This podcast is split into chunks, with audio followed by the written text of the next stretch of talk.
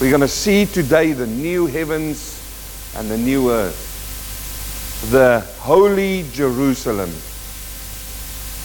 It is things which we don't see today. We talk about it. There's a lot of studies about it. But for me, this is good news. This is hope eternal. And like I say, if you start reading a book, you start in the beginning of the book and you work through the book. And then you come to the last chapter.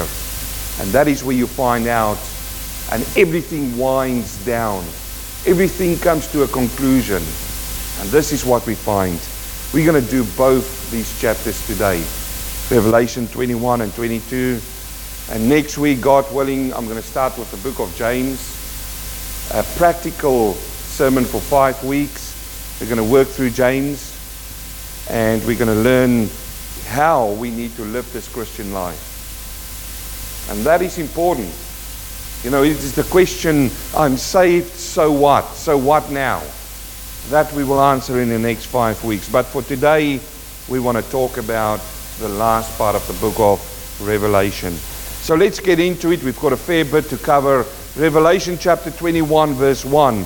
He says, Now I saw a new heaven and a new earth. This is John sitting and he see this happening right in front of him. How wonderful to think what he saw. He's going to try to explain to us what he saw in our dialect, in our understanding. But I want to say it now, friends. I want to say that we can't even anticipate what he saw. There is so many commentaries that I've read. There's so many studies. There's so many professors and scholars who write about these things. But I'll tell you one thing. We're going to see with our very eyes the glory of the Lord. And the things which we're going to read about now is going to look dimly, dimly strange to us because He is the ultimate one where we want to spend our time with. Each one in this place will have its own picture in his mind what John is going to tell us now. A new heaven and a new earth. For the first heaven and the first earth had passed away. Also there were, was no more sea. Then I, John, saw the holy city, New Jerusalem, coming down out of heaven from God, prepared as a bride adorned for her husband. And I heard a loud voice from heaven saying, Behold, the tabernacle of God is with men, and he will dwell with them, and they shall be his people. God himself will be with them and be their God. Friend, you need to have that passage underlined in your Bible. In fact, you need to learn it off by heart. It is such a wonderful passage for me in the Bible. In fact, it should be one of your most favorite verses in the Bible. That verse there which says, Behold, the tabernacle of God is with men. A tab- tabernacle is a place of worship, a tabernacle is a place of dwelling. And now, at this part, at the end of the book, he says that that tabernacle, the dwelling place of God, is where? Is with men. When you and I was born in sin, there's this emptiness inside of us. And one thing that mankind wants to do for his whole life is to find God. And here we find a perfect place and a fantastic verse that says that his tabernacle is with men. And he will dwell with them. He will dwell with them. And they shall be his people. I don't want to be known as a South African born Kiwi who's now living in Australia. I want to be known as a child of God. I want to be known as His people. I want to spend my time in eternity with His people. And you know what? The desire of God is to spend His eternity with His people. Here we see it. It's so wonderful. And they shall be His people and they shall be his people. God himself will be with them and be their God. But before we go there, we see a new heaven and a new earth. And he says, therefore, the first heaven and the first earth has passed away. And there is people who say that it is still this world, it's just going to be renewed. I don't necessarily hold on to that. This world that you see here will be renewed in the thousand year reign when Jesus Christ comes back. But then, this is going to be rolled up like a scroll, and a new heaven and a new earth will come. Look, God is not in the business of building something on ashes. No, He makes everything new. We build things on ashes, on ashes in relationships, in business, and all of these things. We try to redo. No, no. God makes every single thing new. It's the same that He did with you and me. You remember when He created Adam? He ushered Adam. He says he made something recognizable out of an unrecognizable form or mass. But you know what is so beautiful? When Jesus Christ died for us, he made you new, a new creation. Called being born again. This is not a new concept, by the way. This has been prophesied right through the Bible. Isaiah chapter 65, verse 17. The prophet says, For behold, I create a new heavens and a new earth. He didn't say, I'm going to repair. Do you see that? He says, I create a new heavens and a new earth. And the former shall not be remembered or come to mind. But be glad and rejoice forever in what I create. For behold, I create a Jerusalem as a rejoicing and her people a joy. This is good news, people. You should sit here with a smile. They can't wash that Colgate smile out of your face when you see this. I visited Germany. I went to Berlin. I walked next to the wall. These are artifacts of this world of showing how mankind went over despair and calamity and built a new world out of the ashes and the ruins there. You walk through the museums of, of the Holocaust I went to Vietnam, I went into the museum, and I see in the museum all of the artifacts and everything of wars that were fought. Friends, everything now, this, this feeble and, and brittle peace that we have now in the world is built on ashes. It's built on ashes. I ask you, go to every single country in this world. Go into the museums and you will see the artifacts and you will see the signs and the ashes of a war that has been fought on this earth. And every single thing is built on that. But here he talks about something new. Look, let me tell you something. In heaven, there will not be a museum of old wars. No. We're going to be with God and a new creation. Isn't it wonderful? Here the prophet says, he says it there, he says, it shall not be remembered or come to mind. Our museums on this earth is bringing remembrance to us. Every single year we have it with Gallipoli and all of those, lest we forget. Lest we forget. But here is something new.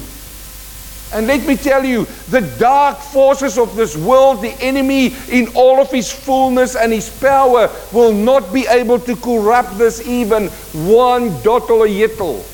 I don't know if it makes sense, but that came to mind. It's new, a heavens and the earth. In Psalm chapter 2, verse 25, he says, Of old you laid the foundation of the earth, and the heavens are the work of your hands. They will perish. They will perish. What you see will perish. And would you believe it that mankind today is spending, millions to, to keep this going? God made everything to sustain us. Doesn't matter how many people live on this earth until He calls it a day. But He will be the one that will perish, make it perish. But you will endure. Yes, all of them will grow old like a garment, like a cloak. You will change them and they will be changed. But you are the same and your years will have no end. Hallelujah. Everything grows old. Have you looked at yourself in the mirror? Even you are growing old. Have you heard about the law of entropy? It winds down. You paint your house now, in 10 years' time, you need to repaint it. You drive a brand new car now, in three years' time, you need to replace it or you need to repair it. It takes energy to repair. You yourself, it takes energy to keep you going. But listen, in the new heavens and earth, that law is gone. It's been replaced. Amen. No more wrinkles. No more gray hair. Even myself, I might have hair. I don't know. Isn't it wonderful to think of a place and to live for a place?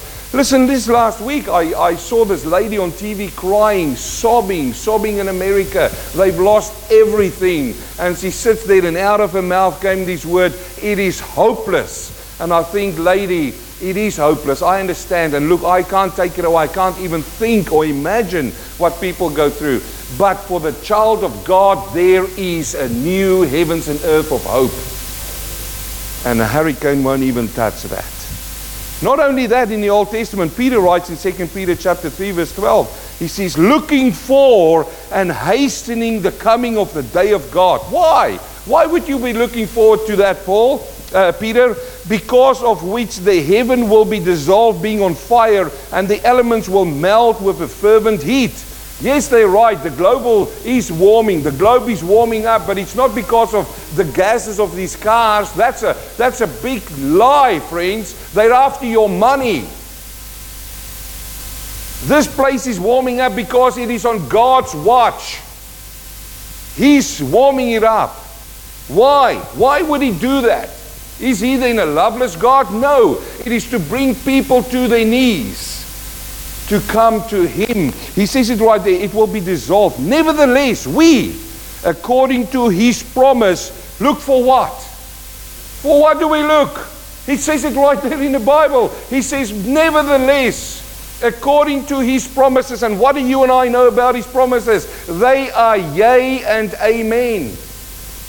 We stand on the promises of God. People sing it so easy in churches, but this is a promise. He says it right there.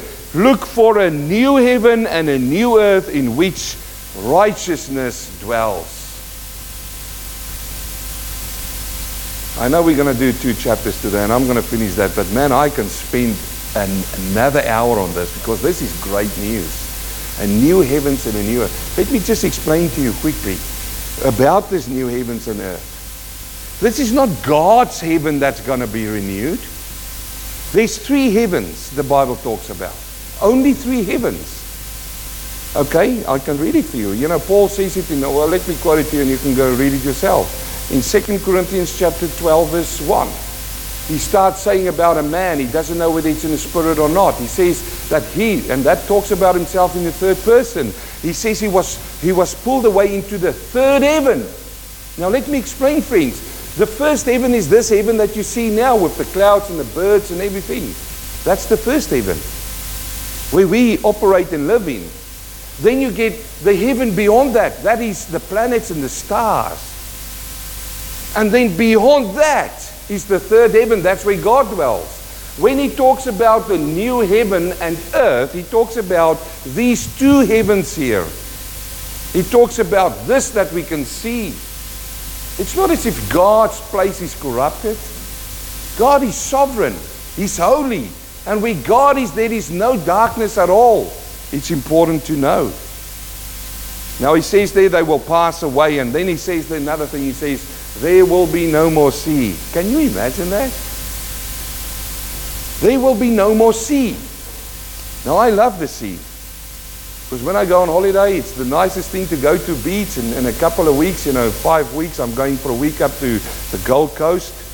Um, and I made sure this time we are right on the beach because I want to go and lie on the beach just and then walk into this beautiful sea and have a swim.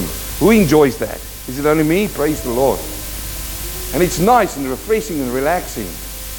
But you know what? The sea is not only for enjoyment. You know why is the sea there today? Was the sea there before the flood? No. There was no sea before the flood. You need to understand that there was not that kind of water on the earth. It's only after the flood that this water came. So now he says there's going to be no more sea. What is the function of the sea today? God placed the sea there to clean the earth. Why do you think the water in the sea is salt? What does salt water do? It corrodes every single thing. Isn't God wonderful? Not only is the sea there, it makes up three quarters of the earth is the sea. Three quarters. Do you believe that? It's imagine. it's great. It, it, covers the most of, of, the, of the earth. But what does the sea also do? It cools it down. It cools it down. You say, where do you get that? Well, the scientist tells us that. They put their probes in the sea to measure the temperatures of the water. And by measuring the temperature of the water, they tell us whether the earth is warming or cooling. They are hijacked. They are hijacked by the lie from the enemy himself. But the sea is important for us, for this earth to function after the flood. So for me to understand that, no, I can't understand this because I live in this world. But when there is going to be no more sea, then I believe what the Bible says. And you know what? One day we will see that, David. We will see it for ourselves. I can't explain it to you because we haven't seen that before. It is so wonderful. The thing is about the Jews is they saw the sea as evil and as a separation. And there's also a spiritual connotation there. That this could be symbolic, but I believe it's physical. You can't symbolize as the whole, whole Bible. Right, let's go on to verse 4. He says, And God will wipe away every tear from their eyes. There shall be no more death, nor sorrow, nor crying. How wonderful is that? Can you think about those things? Death, sorrow, crying. No more of that. There shall be no more pain. you, you, know, when I read this when I was a young man, it didn't mean as much to me as it means to me now. I know I've turned 50, but I'm still young. Don't, you know? But there's a few pains in the body which I didn't have. My heart tells me I'm 30 years old, but my body says, man, slow down. This is, there's going to be no more pain. How wonderful is that? No more pain. For the former things have passed away. Then he who sat on the throne said, Behold, I make all things new. All things. And we have got a small taste of that in our lives because he made our sinful life new. Didn't he do that? We can read in 2 Corinthians chapter 4 where um, where Paul writes down, he says, Therefore we do not lose heart, even though our outward man is perishing. It is perishing. I mean, I look in, in the mirror and I can see it happening. I, I said to Toki during the week, I said, Look, it feels to, to me as, as my hairline is going a little bit lower down. it's perishing. But you know what? Yet the inward man is being renewed day by day. Hallelujah. Praise God. Day by day. And then he says in chapter 5, verse 17, he says, Therefore, if anyone is in Christ, in Christ, this, this is the key of that verse, he is a new creation. He's a new creation. All things have passed away. Behold, all things have become new. Look, when Paul writes this in Corinthians, he, he's not waiting for revelation to happen. It's now, in a spiritual sense, we are born again. But this talks about this earth now. He says, I'm going to make all things new. And he said to me, Write, for these words are true and faithful. You can bank on that. And he said to me, It is done. I'm the Alpha and the Omega, the beginning and the end. I will give all the fountains of the water of, of life freely to him who thirsts, and he who overcomes shall inherit all things, and I will be his God, and he shall be my Son.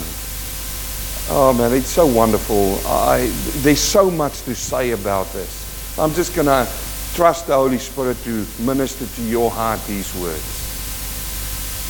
He says, I'll give him fountain of water of life. Fountain of water. You remember back in John chapter 6 when the priest was standing on the steps there and they were doing the symbolic thing about washing hands with water. Just aside was Jesus standing and he said, Anyone who thirsts, come to me. Come to me. And what will happen? From the inside. For, oh, this is my prayer for this church. This is my prayer for you that from the inside will gush what? Living water. How does it come in? That's the first question. You have to come to the cross and bow your knee and ask forgiveness for your sin. And you know what He does? He puts water inside of you.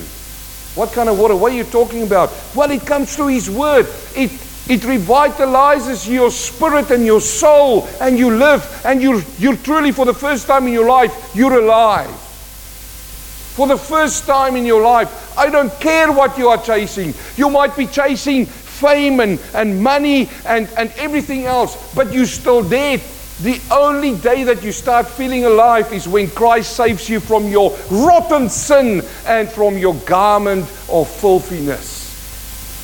And then from the inside comes that, that bubbling of clean and you know water. It's so beautiful, it's so wonderful, it is so refreshing. You say, prove it. You open up your Bible in Ephesians chapter 2, verse 1, and he says, You I've made alive who were once dead. I see in the world walking around as corpses. Oh, they smile and their eyes are blinking, but they are dead. This is now life. It's so wonderful. He says that you, I will be his God and he shall be my son. How wonderful is it this morning to call the Heavenly Father your Father? Look, I don't care what your earthly father did to you. I don't care what he did to you. He could have been the worst father you had on the earth. You could stand up and you say, But you don't know my father. Listen to this. That is why he is your heavenly father. He is your father's father. And if your father did something to you which he shouldn't have done, he will punish your father. But it's your father's life. You need to look after your own. You need to come to him on your own. You can't blame anybody, friend. It is you and him. You and him. He's going to look you in the eyes. He's not going to look your family in the eyes. He's going to look you in the eyes. He's not going to ask, What did your mom and your dad say? He's going to say, What did you do? I want to be your God. I want you to be my son, but you choose not to be my son. You see, that is where it lies. He overcomes shall inherit all things, and I will be his God, and he shall be my son. But the cowardly, you see, he calls them cowards. Today's world has got it the wrong way around. They say, man, if you're one of the crew, one of the band, man, if you're one of the posse, if you are one of the crew, you know, don't stand out. Don't be that Christ type of guy. But if you're one of the group, man, you're the man. You know what the Bible says? You're not a man, you're a coward. Look, he, he mentions them. He says, But the cowardly, the unbelieving, the abominable, the murderers, the sexual immoral, the sorcerers, the idolaters, and all the liars shall have their part in the lake which burns with fire and brimstone which is the second death. Can you see the contrast here? Here is a new heavens and a new earth, and then you get the fire. And you see, this is the thing. You can choose today where you want to spend eternity. You can spend it with the Father where He wants to be your God and you're His Son. Or you can sit there, you can sit in this place which He calls the lake of fire, and you can spend that place with the unbelieving, with the murderers. Yes, you can spend it with them. It's your choice. It's all yours. You can spin it there with the liars, the ones who live on lies, the sexual immorality, immorality the, uh, these really filthy names you can name these people. You will spend your time with them. They are cowards, the Bible says. Look, let me tell you, it takes a man and a woman to stand up for Christ these days. It takes a man to go against the flow. It takes a woman of character, of endurance in Christ to go against the flow. And I'm telling you today, I've preached this now for the best part of 20 years. It's going close to 20 years. But I'm saying we are closer now than when I first said these, said these words. You will be tested for your faith very soon. There's a vote coming up, and they will they will come to you and you will be, you will, you, they will say that you're a hate preacher. Not me preaching it from a pulpit. I will have my day. You, you see that. But every single one, every single one will have to stand up and make a stand for Christ. Or you can be a coward. You can be a coward. It's your choice. Now, he comes in verse 19 and it, it describes to us that city. Listen to what it says. And look, I'm not going to do a lot of ex- exposition on this because I believe the Bible describes it itself. It says there in verse 9 Then one of the seven angels who had the seven bowls filled with the seven last plagues come to me and talked with me, saying, Come, I will show you the bride, the bride, the lamb's wife. Why would he say the bride, the lamb's wife? It's going to be so beautiful. Have you seen a bride on a wedding day? How beautiful she is. Gavin and Alex got married a couple of weeks ago, and Alex stood and she came in there, and, and Veda on her wedding day. It's the most beautiful when a bride walks up that aisle. Isn't it beautiful? Here, I want you to see the same picture here, and it, be, it becomes the wife. And look at this now. He says in verse 10, and he carried me away in the spirit to a great and high mountain, and showed me the great city, the holy Jerusalem. Hallelujah. Who's been to Jerusalem? Nobody in this place. Who wants to go to Jerusalem? you know what, friends? I might not in this lifetime make it to Jerusalem. But I tell you what, I'm going to make it to the holy Jerusalem. Hallelujah. If you think this Jerusalem is beautiful and it's nice, wait until you see this Jerusalem with your very own eyes. You're going to see the things which you hear now. He says, He showed me the, the holy Jerusalem. he calls it a great city. Descending out of heaven. From where? From God. You see, every good gift, the Bible says in James, comes from where? From God. Every good gift comes from God. And now it descends from heaven, having the glory of God. Her light was like the most precious stone, like a jasper stone, clear as a crystal. Also, she had a great and high wall with 12 gates and 12 angels at the gates. You see, nobody will go into this city. They have to pass by the angels. And names were written on them which are the names of the 12 tribes of the children of Israel. You want to replace Israel? You can't. You can't. Look, it's in the DNA of the city. Oh, but we are spiritual Israel because we're the church. You've got it wrong. You've listened to the wrong crowd. Bad influence corrupts badly. Listen to the word. It's there. Israel is there. Still in the end. The end of this book. It's right there. Three gates on the east, three gates on the north, three gates on the south, and three gates on the west. Now, the wall of the city had 12 foundations, and on them were the names of the 12 apostles of the Lamb. And he who talked with me had a gold reed to measure the city. Whenever you measure something in the Bible, it talks about authority. This is the authority. Who had authority of this holy Jerusalem? Only one. Only one. It's God. Look, let me tell you, there's not going to be a council year. There's not going to be dem- democracy here. Democracy is not of God. Whoa, where are you going now? God's operation is theocracy. No, no. Democracy came in in the Old Testament when mankind said, We want a king. That's when it came in. We don't want you, God, as our God. No, no. This is going to be run on theocracy. He is the King of kings and the Lord of lords. He will have his order in place. There's not going to be a ballot box where you vote. Oh, uh, I don't like St. Peter. I'll vote for St. Paul. oh, you know, because St. Paul, I don't like his hairstyle. No, no, it doesn't work that. Paul says it himself. He says, Who's Paul? Who's Apollos? Who's Peter? He says, No, no, it's not about us. It's about God. You see, the, the measurement there talks about authority. Its gates and its wall, verse 16 says, the city laid out as a square.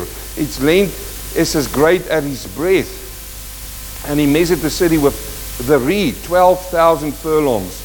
It's, that's roughly 1,500 miles. Length, breadth, and height are equal. Then he measured all, its wall, 140,000 cubits, according to the measure of a man that is of an angel. The construction of its wall was of jasper, and the city was of pure gold, like clear glass. You know that gold's going to belong to whom? To God. But He's going to be our God, and we're going to be His Son. That gold belongs to us. But you see, our understanding of something uh, belonging to us is going to be different from today, our understanding of how it belongs to us. Now people are running for gold. Oh, if you've got gold, you're rich. Oh man, I'm rich as it is where I'm standing here. I'm going to live in a city of gold. Don't come and measure me your few ounces of gold and show me how rich you are. I'm going to live in a city of gold. You say, wow, where did you get this stuff from, mate? You must be all over there. No, no, I find it in the Bible. You remember when Jesus said in John chapter 14, he says, I go to prepare a place. what is he talking about? He's talking about this place. He says, in my father's house there are many mansions. Many mansions. Mansion there is not what we think of a big, massive house. It's a dwelling place. Friends, I don't want to come into it. It's not as if we're going to move into an address in heaven and then, you know, oh, all of your efforts, I've got a big house and look your little shoebox. No, no, no, no. The dwelling place of God in the city of gold. In the city of gold. How wonderful is that going to be? And, and he talks about pure gold, not just gold, pure gold and like clear glass. The foundations of the walls of the city were adorned with all kinds of precious stones. The first foundation was jasper, the second sapphire, the third chalcedony, the fourth emerald, the fifth sardonyx, the sixth sardius, the seventh chrysolite, the eighth beryl, the ninth topaz, the tenth chrysoprase, and the eleventh jacinth, and all the twelve uh, amethyst. Now, just look at those things now and go and try to buy them today. You need to have a suitcase full of money. Hey, I'm rich where I'm standing here this morning. I'm going to live in a city who's got that as a foundation. How wonderful is that? The 12 gates were 12 pearls. God must have 12 big oysters somewhere in the universe. 12 pearls. And you know, in my mind, I, I think all of these other things were formed out of pressure. You know, diamonds are formed out of pressure. All of these other things. It's in the city, it's ingrained into that. But the pearl is an interesting one for me. Because a pearl is an irritation. Pearl is an irritation. As a little grain of sand goes into the oyster and it irritates the oyster. And the oyster hasn't got hands that it can pick it out and with a toothpick or with a tweezer pick it out and throw it out. No, it's got to wait for the water to wash it out. But if it doesn't wash out, what does it do? It starts putting layer and layer and layer and starts covering that irritation. That's how a pearl forms. How is it then now that in the city we, we see emblems of pleasure and we see emblems of irritation made beautiful. Made beautiful. Friend, you know what encouragement I take out of that? We live in difficult times. Look, there's from day to day things that press upon you as a child of God.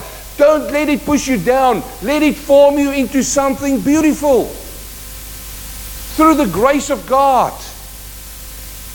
He says each one of these individual gates was of one pearl and the streets of the city was pure gold, like transparent glass. We haven't seen anything like this yet.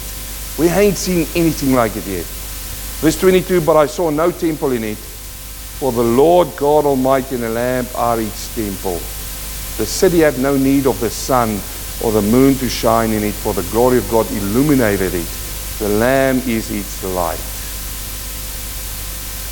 I will be out of a job in heaven. I won't be preaching. To be no sermons in heaven because we're going to know God. Verse 24 And the nations of those who saved walked in its light, and the kings of the earth bring their glory and honor to it, into it. And its gates shall not be shut at all by day, there shall be no night there. And they shall bring the glory and the honor of the nations into it, and there shall be no means entering in that defiles or cause an abomination or a lie, but only those who are written in the Lamb's book of life. That's your ticket into heaven. Chapter 22, verse 1 And he showed me a pure river of water of life, clear as crystal, proceeding from the throne of God and of the Lamb. And in the middle of the street and on either side of the river was tree of life, which bore twelve fruits each, yielding its fruit every month. The leaves of the trees were for the healing of the nations. You see, we again can't anticipate this. Somebody asked me once, Are we going to eat in heaven? I believe so. But I believe we're going to be, we, we, we, we're going to return to vegetarians. You think about this. It says that the lion and the child will sit to each other and it won't attack. It talks about heaven, it talks about future. It talks here about fruit. You say, Eh, how, you know, after we die, where's the proof that we will be eating? Well, you remember when Jesus was resurrected after and he came out, what did he eat? They gave him fish and bread to eat. He ate. So, yes, and, and again, friends, I'm not here, I haven't got all the answers. I'm not trying to make as if I'm this clever guy who knows everything. No, by far not.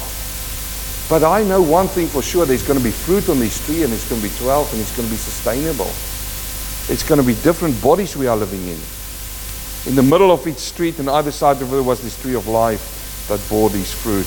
And in verse 3, and there shall be no more curse, but the throne of God and of his Lamb shall be in it. And his servants shall serve him. They shall see his face, and his name shall be on their foreheads. There shall be no night there. They need no lamp, nor light, or sun, for the Lord gives them light and shall reign forever and ever. No more Philips globes. You don't have to go and buy them at Woolworths anymore. No more torchlights. He himself will be the light. Again, friends, we can't think these things. We just got to wait and believe and see when he comes. Verse 6 Then he said to me, These words are faithful and truth. And the Lord God of the holy prophets sent his angel to show his servants the things which must shortly take place. He says these things are true. Behold, I am coming quickly. Blessed is he who keeps the word of the prophecy of this book. Now remember, what book was he talking about? He was talking about Revelation. Because that point in time, the only Bible they had was the Old Testament. The other books were still being written. They had the New Testament, they were still being written. He said, Blessed is the words of the prophecy of this book. It amazes me that churches do not study the book of Revelation. And churches with young people don't study the book of Revelation. Because you think about young people as they say, What about me? I want to live my life. You are telling me these things is going to come to an end. But, you know, I've got my whole life ahead of me. What about me? I, you know, I want to have this. Let me tell you, young man, young lady, you have no life without Christ. I know.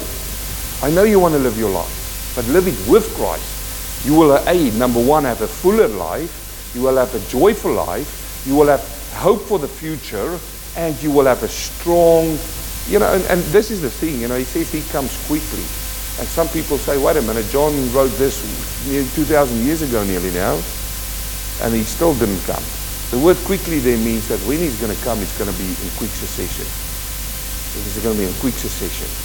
Some people are waiting and they say, as soon as I see the first signs, I'll fall on my knees and I'll call on God and repent. My question is you, why don't you do it now when there's these hurricanes happening in Oh, I'll tell you why you don't do it right now, because the hurricanes is happening in America. It's too far from you. It's too far from you. The earthquake in Mexico. Why would you want to take a chance of not coming to Christ when the times are good? These are warnings now. Verse 8, he says, Now I, John, saw and I heard these things. And when I heard and I saw, I fell down to worship before the feet of the angel who showed me these things. For the second time he does this. He falls down before the angel. Then he said to me, See that you do not do that. For I am your fellow servant and of your brethren the prophets and of those who keep the words of this book. Worship God. We only worship God, no man. No man, no woman, no government, no nation, nobody else but God, no angel. We worship God. Two times he falls down. I go, John, what's going on with you? It's happened before. The, the previous angel said, Don't worship me. See that you don't do that. And he said to me, Do not seal the words of the prophets of the book, for the time is at hand. Do not seal it. Let people read it. But do you think people want to read it? No way. It's too difficult. No. No, don't. Don't do it, the world says. Verse 11 He who is unjust, let him be unjust still. He who is filthy, let him be filthy still. He who is righteous, let him be righteous still. He who is holy, let him be holy still. And behold, I'm coming quickly, and my reward is with me to give to everyone according to his work. Now, what in the world is John trying to say? If you read those words, he says, If he is unjust, let him be unjust still. He's filthy, let him be filthy still. He's righteous, let him be righteous still. And then he says, And behold, I'm coming quickly. What in the world is he trying to tell you and me? It's this, it's for those people who say, I'll wait until the last and then I'll do a quick conversion to Christ. They will live in their unjustness, if there's a word like that, and think I'm going to do it just on 99. But He's coming quickly, and you will not have a chance. This is a warning. He says, Now, while the time is right, let's reason together. Isaiah chapter 1, verse 18. He says, Now let's reason together. Though your sins were like scarlet, He can make it white as snow. Now is the time. Friends, you and I don't even know whether we're going to see tomorrow. Let's face it. Your feeble heartbeat is on the uh, command of God. That's what it is. You say, oh, you know, that scares me. You're a really. No, no, that shouldn't be scary. No, we're in his hands. Now look, he says, Behold, I'm coming quickly. Verse 13, he says, I'm the Alpha and the Omega, the beginning and the end, the first and the last. Blessed are those who do his commandments, that they may have the right to the tree of life and may enter through the gates of the city. But outside are the dogs and the sorcerers and the sexual immoral and the murderers and the idolaters and Whoever loves and practices a lie. Have you noticed he came down twice now? And he says you're either on the inside or you're on the outside. And now he compares those others to dogs. To dogs. Verse 16 as we end. He said, I, Jesus, have sent my angel to testify you these things in the churches. It is as if it's so urgent now. Remember when the first angel came, he says, I've said these things to you. John says, I've heard these things, I've seen it myself. Now, he says in Jesus' words, I, Jesus, have sent my angel to testify to you these things in the churches. I am the root of the offspring of David, the bright and morning star. And the Spirit and the bride says, Come. And let him who hears say, Come. And let him who thirsts come. Whoever desires, let him take the water of life freely. For I testify to everyone who hears the words of the prophecy of this book. If anyone adds to these things, God will add to him the plagues that are written in this book. This is a, this is a grave warning for people who try to change the Bible, who try to add to it the message. Don't get me started on that. Oh, we've got to have a Bible now which adds in, you know, we're going to change the gender of God from man to female. I've got news for you today. If you not only do it, but you also read it as gospel, you're in serious trouble because the Bible says it right here. He says, if anyone adds to these things, God will add to him the plagues that are written in this book. Now, do we have time to go back and talk about the plagues? We started studying this book from February. Have you seen all the plagues there? The boils, every single thing, all of them. So take your chances and go and do and change the Word of God. And if anyone takes away from the words of the book of this prophecy, God shall lay take away his part from the book of life, from the holy city, and from the things which are written in this book. Now, he was obviously talking about Revelation. Because again, he was writing Revelation. But friend, it only does, does not only apply to the book of Revelation, it applies to the whole Bible. There are now translations coming out who removes Jesus Christ out of the Bible. Out of the Bible. I can prove it to you. I've got a lot of proof. Over the years, I've studied it a lot. And that's not right because they want to get rid of the deity of Christ. If you look in Genesis, when Satan came into the garden, the attack was against Christ. against God. God came to Adam and he says, Thou shalt not eat from that tree. It says in the Bible, go and check in your chapter 1, 2, and 3, it says the Lord God, Lord God, Lord God. Lord is the title, God. When Satan came into the garden and he went up to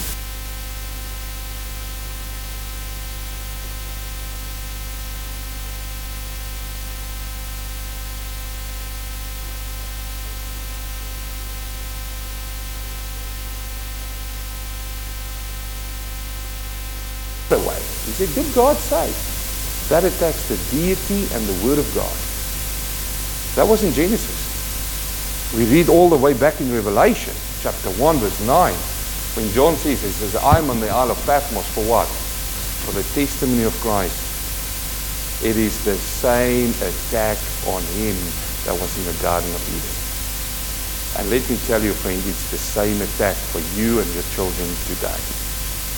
He wants to take away the deity of Christ out of our lives. It's happening in the schools. Oh, let's remove prayer from the schools. The left wing did it. But don't be mad at those people. See the real enemy behind them. Satan. They're only puppets. They're only puppets.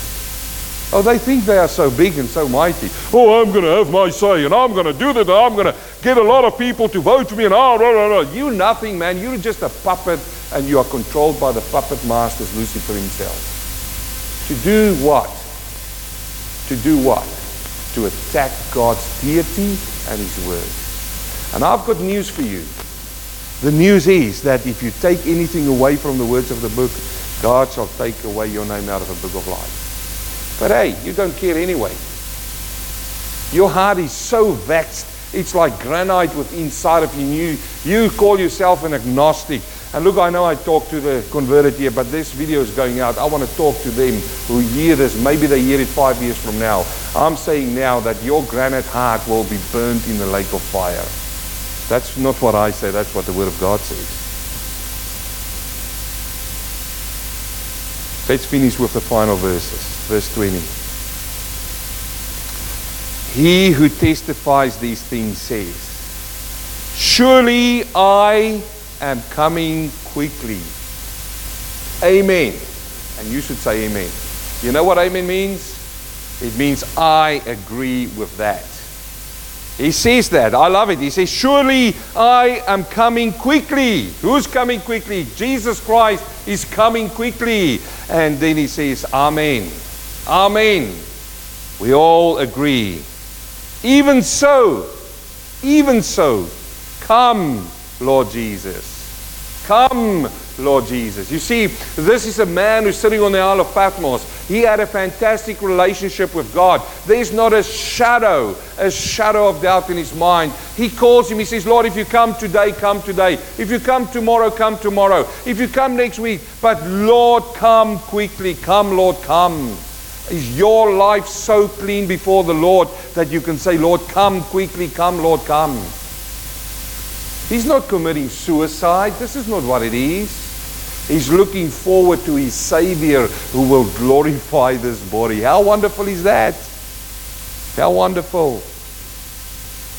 He says, Surely I'm coming quickly. Amen. Even so, come, Lord Jesus. This is, this is John's words that he cries out. He says, Come quickly. The grace of our Lord Jesus Christ be with you all. Amen. Friend, you and I need the grace of God. Let me urgently talking to you right now. You and I need the grace of God. We need it. Let this be your prayer. Come, Lord, come quickly. Let's pray. Heavenly Father, we thank you this morning for your loving word. Not only is your word loving, it is also living. Hallelujah. It's powerful. It is sharper than a two-edged sword. It cuts between bone and marrow and spirit and soul. Father, I know that where your word cuts, it brings healing. I know that where your word cuts, it brings life. My prayer this morning as we finish this book in Revelation, I pray, Lord, that your spirit will, will just keep this word alive in your hearts. Father, there's warnings this morning. There's a promise of a heavenly city, of a new heavens and a new earth. We rejoice in that. John writes down in John 10:10 10, 10, after the cross, the cross which is the message, he says that your joy may be full. And our joy is full in our Lord Jesus Christ. We thank you for that in Jesus' name. I want to thank you, Lord, for your mercy and for your grace and your wisdom right through since February as we studied through the book of Revelation. And Father, as we continue now into the next books and, and learning, it is to grow in grace and in mercy. I pray this in Jesus' name. Amen. Praise God. That is a revelation done. Amen. You thought we are going to have another two weeks. So, like I say, next week um, uh, I'll pray to the Lord. We, we might just jump right into the book of James. Have you read the book of James? Yes? Um, wonderful passage there, but I think it's important for us now to look at a few practical ways of living our Christian life. It's going to be confronting, I must say to you. The Word of God is confronting. It's going to address a few things. So if you come to listen to the, it's going to be five weeks, maybe six. You can never put on that. We just see how it flows out. But uh, when you come, come with an open heart and say, Lord, I want to learn from you. Change my heart. Change my heart.